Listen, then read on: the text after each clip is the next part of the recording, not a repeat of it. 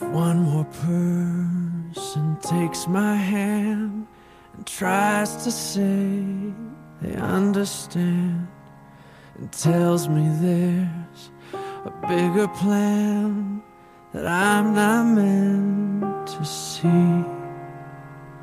If one more person dares suggest that I held something unconfessed and tries to make the dots connect from righteousness to easy street, well, I, I won't deny that I relied on some assumptions. A man's honest life entitles him to something.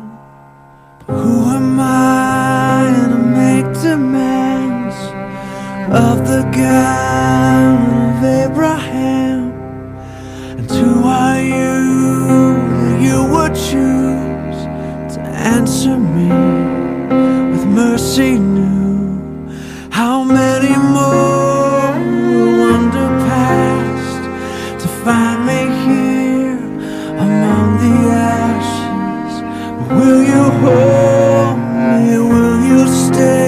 I can raise this broken praise to you.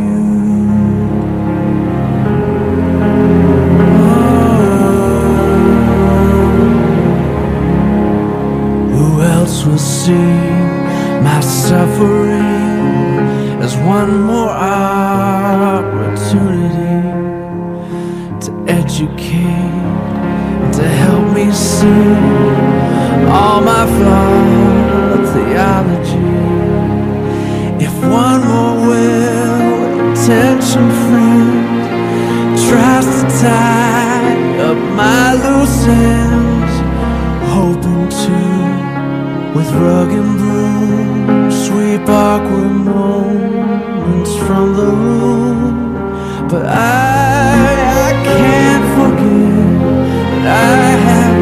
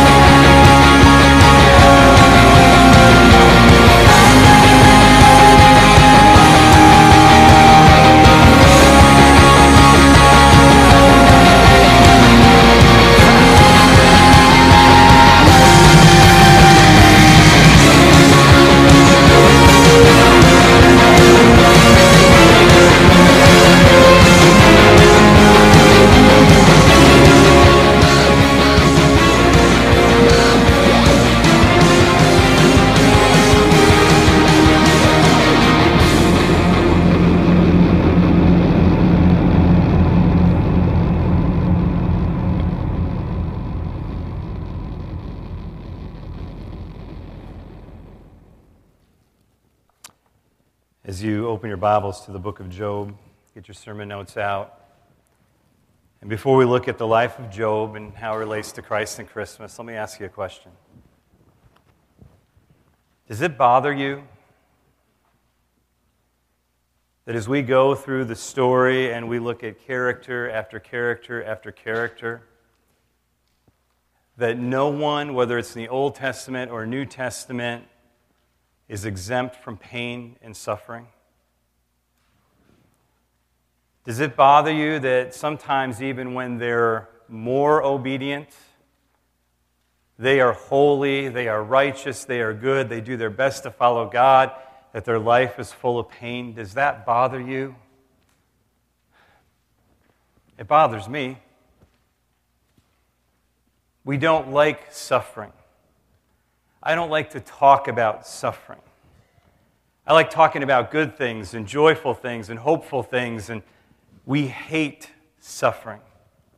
We will do whatever we can to get suffering out of our life, to whatever we have to do to eradicate it, if we have to ignore it, if we have to push it down, if we have to run away, if we have to medicate, whatever we have to do, we want that suffering relieved. And that's what our prayer time usually becomes. God, take away the suffering. Get rid of that suffering in my life. I don't want to suffer anymore.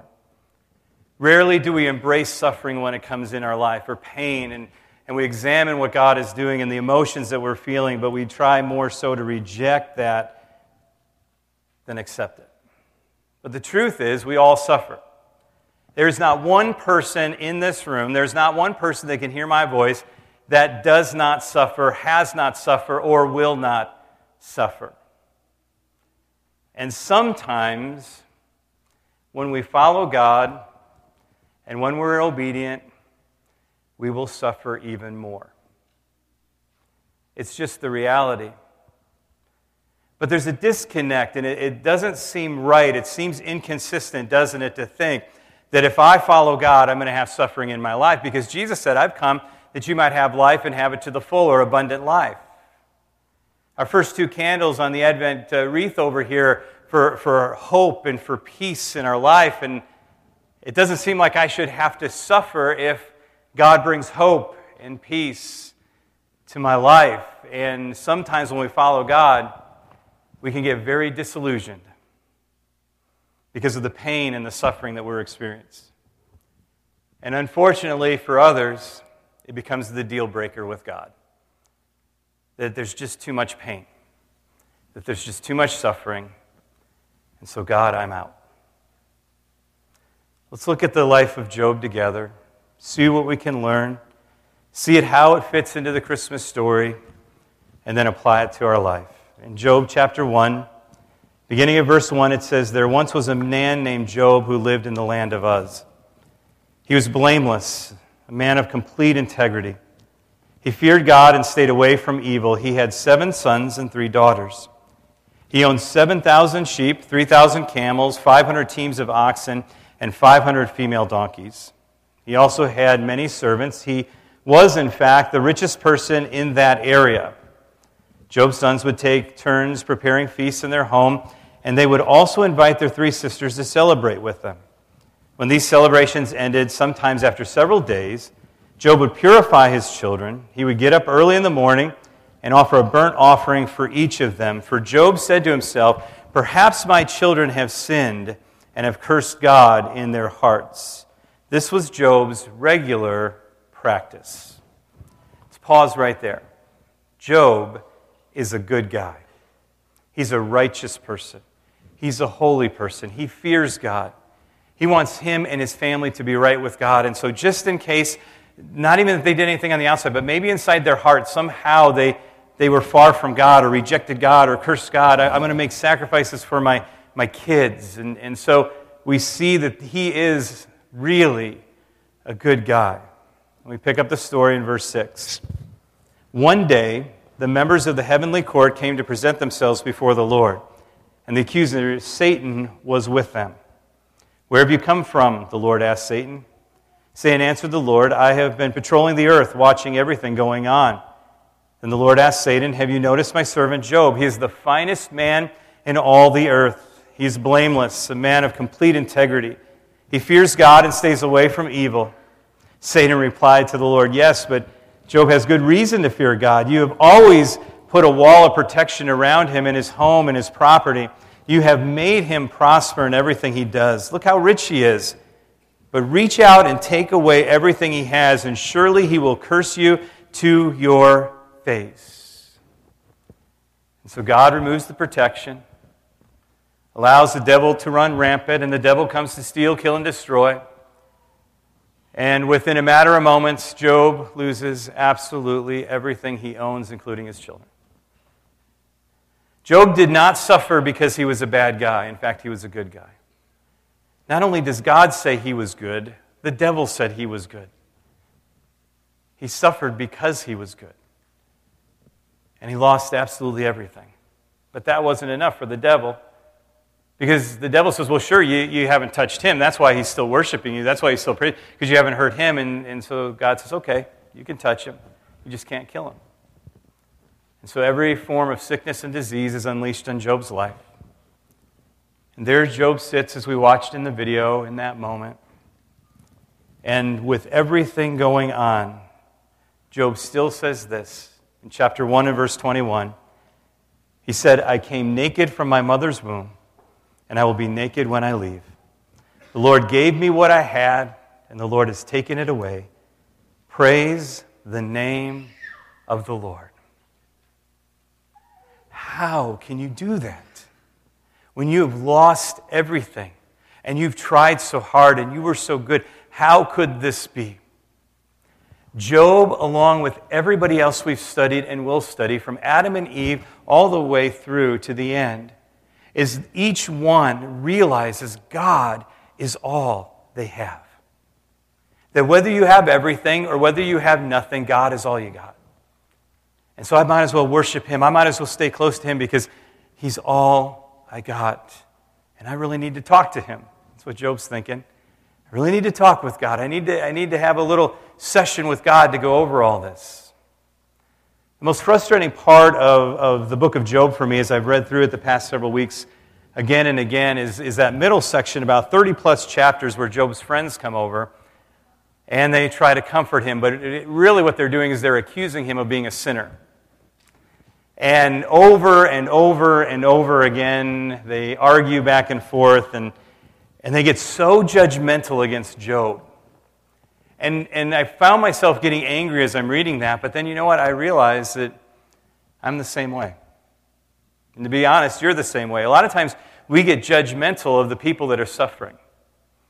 Sometimes we even get judgmental of ourselves when we're suffering, because we really do see judgment in pain and suffering. We see, God must be angry with me. There must be something I did that I don't know that I did, or they must have done something really bad to be going through what they're going through, and, and we just automatically assume that, well, you know, you get what you deserve, and, and somehow, some way, you're messing up, and you're a problem, and you're cursed, and or you feel like you're cursed, and and and, and that's sometimes how we feel, and we struggle with that.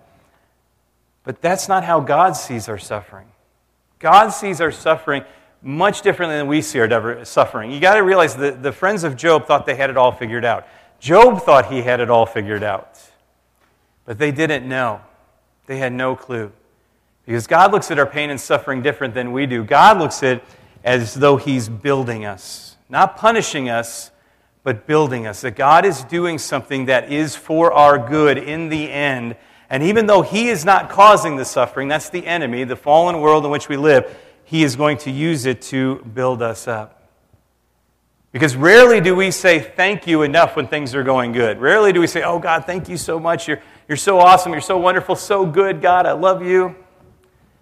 But as soon as something bad happens, we're the first ones, why me? Oh God, take it away.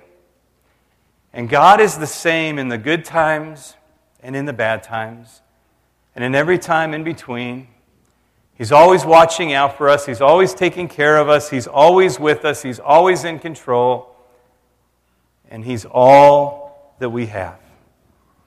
Job realizes that God is all that he has. And so he says, God, I've got a lot of questions for you. I want my day in court. I want to talk to you about this. And I want to tell you, he was completely honest with God. And I don't know if you feel like you can be completely honest with God, but you can. Job says, I wish I was never born. I curse anybody that had a part in my birth. I wish I would have never, ever, ever been born. God, why would you birth me just to do this to me? I mean, honestly, God, could you? Could I just have been stillborn? Could I just have gone to be with you? Could we just have wiped all the... What in the world, God? Why would you do this? I tried so hard, and I was so good. God, just I want just measure out. Put me on the scale and know that I am a good guy. And I tried my hardest. Put me on that scale.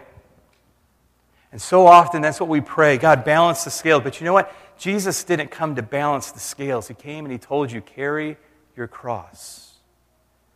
Lay down your life. You don't want to balance the scales with God. Because as soon as God started talking, you know what the first two words He said to Job were? Brace yourself, Job. We're going to talk now. You've talked enough. Now I'm going to talk to you. And the first two words are, brace yourself. And it begins with the famous line, where were you when I laid the foundations of the earth? And then for chapters, he begins to give these word pictures of how powerful he is. Not just laying the foundations of the earth, but can you move the stars with your finger? Can you shout at the clouds and make them rain and all those beautiful pictures? I am, I am way above you, Job. There's so much more going on that you don't know about. And Job, if you really want to jump on that scale with me, we can do it, but I don't think you really want to. Because I, I, and he goes on and on and on how out glorious he is, and you can get on the other side if you want, Job. If you really want to try this out, get on the other side and tell me how good you are, but it will be weigh as much as a breath. That's about it. When Job realizes what's going on, he gets the message, and he repents before God. And it's at this moment that Job realizes an important life lesson. And that's that a life of obedience doesn't guarantee a life of no problems. A life of obedience does not guarantee a life of no problems. That when we follow God, there will be pain and there will be suffering. And God knows, and He is concerned, and He is with you, and He has compassion. But God is doing something even greater in your life. My favorite part of the book of the Job, when it comes to the end, and obviously he's blessed and he gets everything back and doubled in power. It's just a great ending to the story, but I love the line of Job. My favorite part of the story is the, the ending line of Job, and that's, he says, before I knew about God, but now I know God. Now I really know God. As I have passed through pain, as I have passed through difficulties, as I have passed through suffering, now I know God. And so in the difficulties of the life that you live, don't ignore God. Don't run away from Him. That's the time to increase your relationship with Him. That's the time to draw near to Him and allow God to reveal Himself to you. Why? Because God knows what you're going through. When Jesus was born, He was born into a time of suffering. And eight days after He was born, He was presented at the temple. And there were two prophetic blessings and words over His life, one from Simeon and one from Anna in Luke chapter two. And when Simeon is talking, he gives this glorious kind of prophetic word over Jesus' life, but then he turns to Mary, and he talks about the suffering that this child will bring. It says in Luke chapter two, verse thirty-four, and Simeon blessed them and said to Mary his mother, behold, this child is appointed for the fall and rising of many in Israel, and for a sign that is opposed, and a sword will pierce your own soul also, so that the thoughts of many hearts will be revealed. This is a prophetic look that Jesus is going to suffer, that He's going to die, that, that there is going to be suffering, and we know that Jesus was a man of sufferings. Pastor Merrill so eloquently last week walked through the prophets and showed that Jesus would have to suffer and die. It says in Isaiah fifty-three three, He was a man of sorrows, acquainted with deepest grief. When you go to God and say, God, I hate suffering, you know what Jesus says? Me too. Me too. I don't like it either. It hurts. and He knows what it is. The Father knows what it is to give His only Son. Jesus knows what it is to suffer and die for something that He never did. It was appointed for Him. This was His mission. It says in Luke twenty-four, twenty-six, wasn't it clearly predicted that the Messiah would have to suffer all these things before entering His glory? Jesus told His disciples again and again, beginning in Matthew chapter sixteen, that He's going to go to the cross and He's going to die and He's going to suffer many things at the hands of men. And the first time He shares this with His disciples, that I'm going to suffer and die, Peter pulls Him aside and says, oh no, Jesus, that'll never happen. No, no, no, don't, no, Jesus, stop talking that way. That's not going to happen. What does Jesus say? Get behind me, Satan. You don't have the mind of God, you have the mind of man. Jesus knew that He came to suffer. Jesus knew that it would be part of His life. He knew that it was part of entering into humanity where you and I live. He knew that suffering was part of the deal. And Peter got it a little bit later when he wrote his epistle in First Peter chapter four, beginning at verse twelve. Dear friends, don't be surprised at the fiery trials you are going through. Is this something strange were happening to you? Instead, be very glad, for these trials make you partners with Christ in His suffering. When we suffer and go through pain, we are partaking with Christ in His suffering. I don't know about you, but it's amazing to think that the difficulties of my life is actually uniting me with Christ. It's bringing me closer to Him. So it isn't inconsistent with the hope and the love and the peace that God promises. But that suffering actually unites me with Him. And as I deny myself, and my life is not my own, and I lay it down and I take up my cross, the more I do that, the more I'm like Christ. And the good news is, is that the suffering doesn't last forever. That's what Jesus promises, that we will be raised again with newness of life, that, that we will be changed, and God guarantees a good ending to the story, just like with Job. And that's the good news. So we need to remember, like we learned from James a couple of weeks ago when I was preaching in James chapter one and verse two, dear brothers and sisters, when trials come your way, consider it an opportunity for great joy. Really? Okay. We'll put the suffering into the joy column. Preached that a couple of weeks ago. You have to do it because somehow, some way, God is going to use that. God is going to be at work in my life. And just as Jesus' sufferings brought Him to something better, our suffering will bring us to something better, and it will conform us into His image. When we go through suffering, there's many different kinds of suffering. There's physical suffering in our bodies. There's emotional sufferings. There's financial sufferings that people go through. There's relational suffering. There's so much different kinds of suffering, but God wants to use that in your life.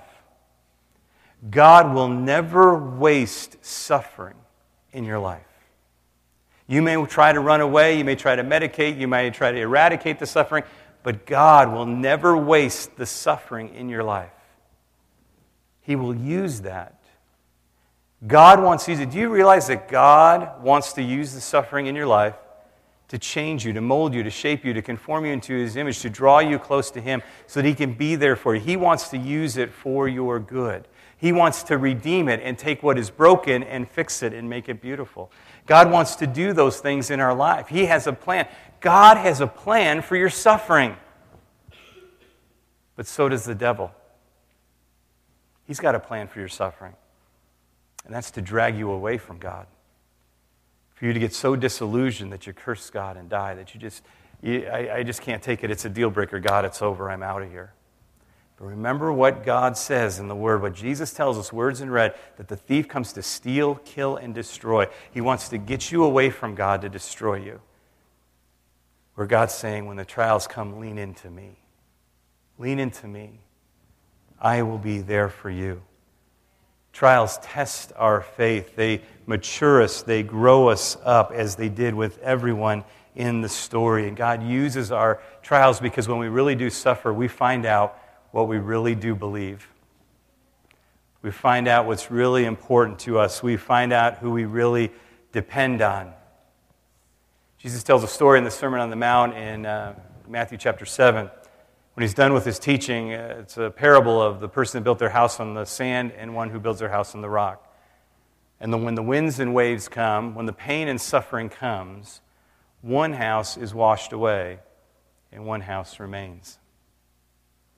See, trials and suffering and pain tell us where we're building, where we're built on. It shows that, that we have been built on the rock. When you build on the rock, anything can come against you, but you stand strong. I've been trying to think of how to illustrate this from my own life, and it's never any fun to go back and relive your um, deepest suffering. I didn't do too good at this last night, so I'm going to try a little better this morning. But I have to go back almost sixteen years in my life. I've had a great life. God has been so good to me. I was raised in a Christian home. I, I've always loved and enjoyed school. I, I got to come work at this church after I graduated seminary, and I, and I just, I'm so thankful every day. When I came back, I, I met Leslie, and we got married. We bought a house. Life is good, right? So what's the next thing you do? Well, it's time to have kids. So Leslie's pregnant, and um, and uh, Luke is born. When when Luke was born, uh, that night, even in the delivery room, we knew that something was wrong. There was there was just this. They weren't telling us anything, but you could just tell something wasn't right. And when Luke was born, uh, through complications, he didn't breathe for the first several minutes of his life. In fact, they, they snatched him away from us, and uh, um, everybody left the room. It was just Leslie and I there, and, and we we couldn't hear him cry, and we were, God, what's going on? And, and our hearts were broken. We never got to hold him that first night. We could watch through a window them working on him. And uh, they got him to breathe and stuff like that. But then he got to hold him the next day. But they had to take him away again because he was um, he was uh, having seizures. And and uh, so uh, obviously we begin to pray. Leslie's recovering. We're praying. I know the college is praying. The church is praying. Friends everywhere are praying. And I just think to myself that, God, you're all we got on this one. And so I began to think, um, I just need to pray for Luke. Like, I've never prayed for anything in my life. And I knew that people were praying all the time, everywhere. And I, I just thought, I'm going to go and I'm going to pray through the night, because I don't know if anybody's praying at night. So I'm going to I'm going to get up about ten o'clock, eleven o'clock at night. And I'm going to take a shower, get dressed. I'm going to go to the neonatal intensive care unit at Lutheran General Hospital, and um, I'm going to pray.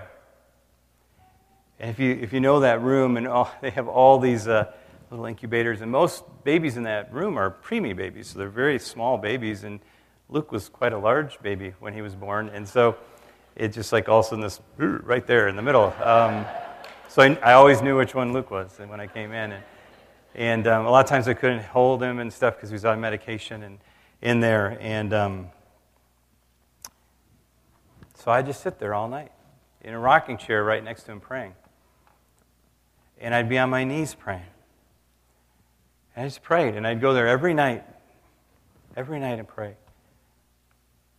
And the reason I'd also pray through the night is because they they they couldn't, and they wouldn't tell me if he'd be alive the next day, if I'd see him again.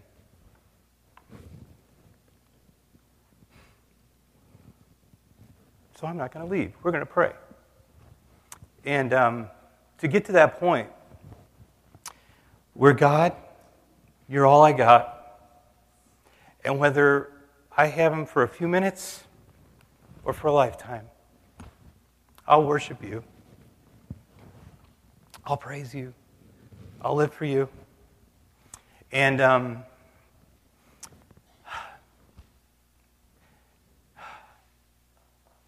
And, and I thought I knew God beforehand. I've loved God. I've tried to follow him. I, I've, but you know what? In that moment, I knew God. And here's the reason why. When life is comfortable, I don't need faith. When life is easy and good, I don't need God that much. I could do it by myself. I mean, sure, I love God and I worship him and I, I, I say that I need, but it's in that moment when, God, you are all I have. That's when you know him. And I can't explain it, but there's something that is mysterious about suffering that draws us close to God. And God will use that to bring you close. And God will also redeem the situation that you're going through. Now again, we are blessed beyond measure that God answered prayer and supernaturally healed Luke. They said, well, you know what, he, he won't be as you know smart as the other kids because he hasn't had oxygen to his brain. Luke is so smart, I don't know what to do with him. And, and, um, and I'm not just talking about your mouth, son, I'm talking about your brain. I'm talking about, but, uh, And uh, and well, he won't be he won't be strong like the other kids, and he won't be able to play sports or do. And and now it's just a joy to watch him and uh, play basketball and all these different things. And and and God's redeemed. And so every time, you know, it, it's I mean, I can get angry with Luke, but it's really hard for me because he's like this miracle in my life. So it's really it's like, oh man, I want to really not like you right now, but I love you so much I can't stand it. You know, I just I just I you know and and. Uh, And God is good. And God is good. And, and there's others in our church that, that maybe don't have that story. Their story goes a different direction. But you know what? I guarantee you, if I brought them up here right now, they would say, God is still good. And he has still redeemed the situation. And he has still answered my prayer. And he is close to me. Don't waste your pain and suffering.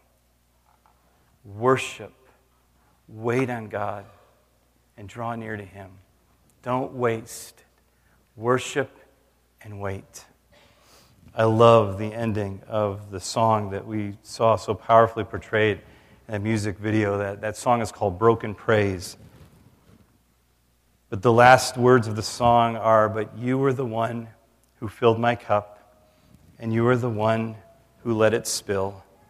So blessed be your holy name if you never fill it up again. If this is where my story ends, give me one more breath to say, hallelujah, hallelujah, hallelujah. If this is where my story ends, give me one more breath to say, hallelujah. Would you bow your heads and your hearts with me this morning? I want to pray for you. I know for a fact that there are many in our church right now where this season of suffering and pain is your, this is your Luke situation. This is your moment. And you've been just calling out to God. God, take it away. Take away the pain. Take it away. And I believe that God is drawing you closer to his heart during this time. This pain and suffering in this life will not last forever. This will be the worst it ever gets. God doesn't want you just to know about him. He wants you to know him. So I want to pray for you today. And then in a moment, we're going to stand and we're going to sing. We're going to worship the Lord with the words of Job. First, let me pray for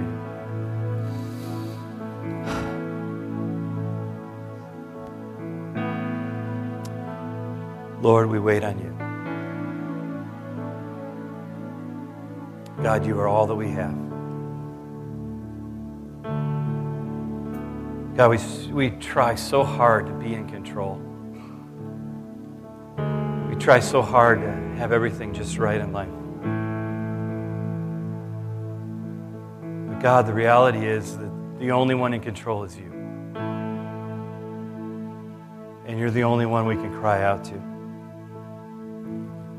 You are our hope. You are our strength. God, we repent of trying to eradicate the suffering from our life.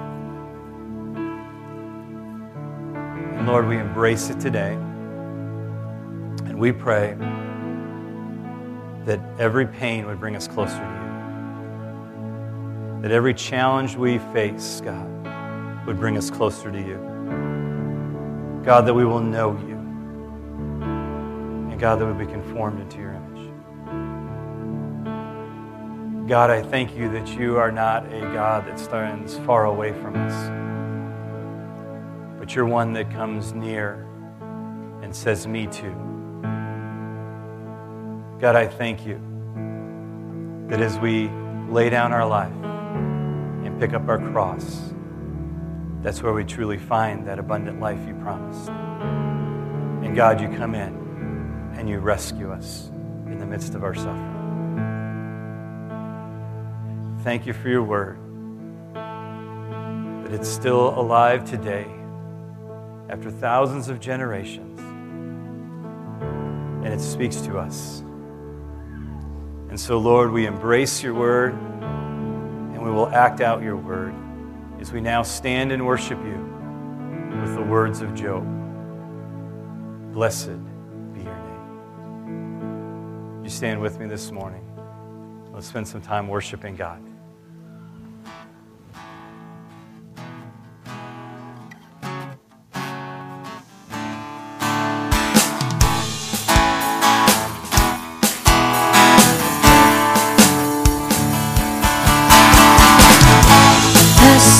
Be your name, and the land that is plentiful, where your streams of abundance flow. Blessed be your name. Blessed be your name. When I'm out in the desert place, though I walk through the wilderness, blessed be your name. Blessing you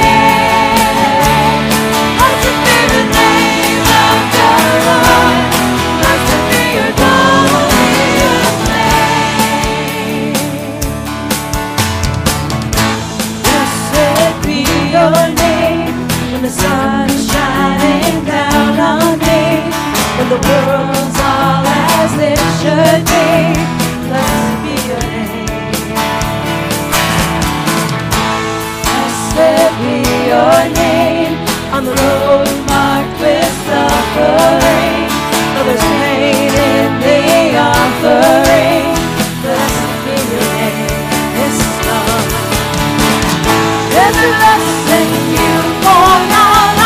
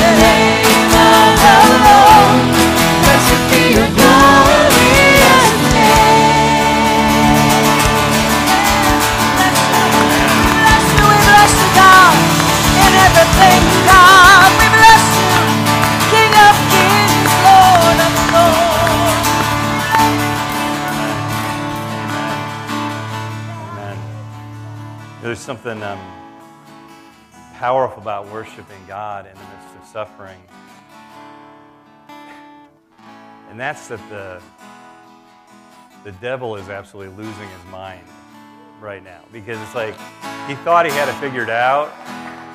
Well, I'll just keep dumping. I'll just, you know, at some point they're going to curse God and die. And then for him to see some of you today singing that song going, what do I have to do? Don't let the devil pull you away. Lean into God. Lean into God. Rest in Him.